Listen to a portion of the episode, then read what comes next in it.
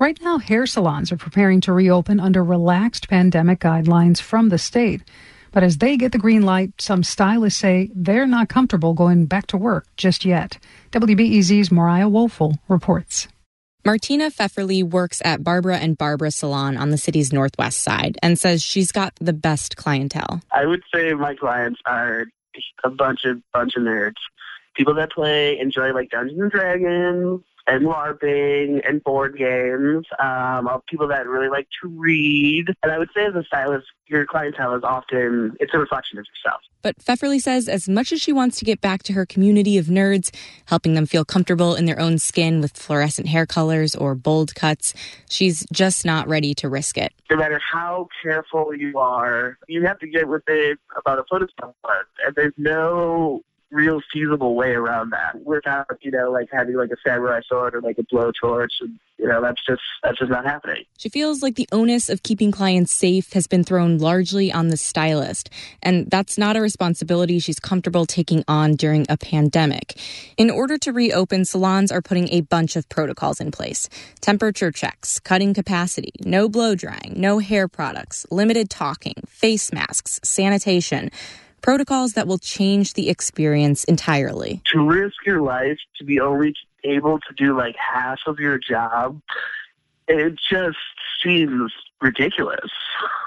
And hair is not essential. And I say that as a hairstylist. Pfefferly's salon closed a week before the stay at home order, and co owner Lauren Kenninger says they aren't ready to reopen. It just seems strange that an industry where you're spending an hour, maybe more, with an individual person, like, would be one of the first industries to open. Um, I would rather save potential lives than worry about my finances. She says she and her business partner would be more comfortable coming back to work in phase four of the state's reopening plan, when she hopes experts will better understand the virus and how it spreads.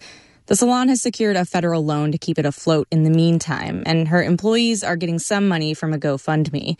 But Kenninger acknowledges staying closed might not be possible for every business. As a salon owner, I know I'm making the best decision that I can for my staff, but I'm not going to say that my decision is right for everyone. And unfortunately, for some people that haven't gotten financial help, it's their only option.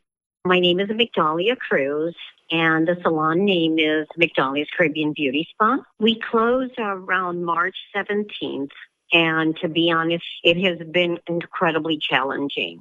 Migdalia Cruz says the pandemic has forced her to lay off all of her nine staff members. She herself isn't getting paid.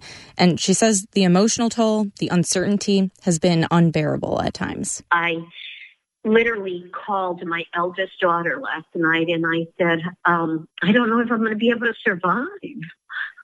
Will I be able to hang in there so that I can reopen the doors? Cruz is confident she can create a safe environment when she does reopen. She's ordered PPE for the stylist she wants to rehire. And she says she needs to get to work now on the challenges ahead. It's about reopening the doors at less than 50% capacity it's giving yourself time again. It's like opening a brand new business. Chicago Mayor Lori Lightfoot announced today salons in the city will be able to reopen under tight restrictions next Wednesday. Salons outside of Chicago will be open this weekend. Mariah Woelfel, WBEZ News.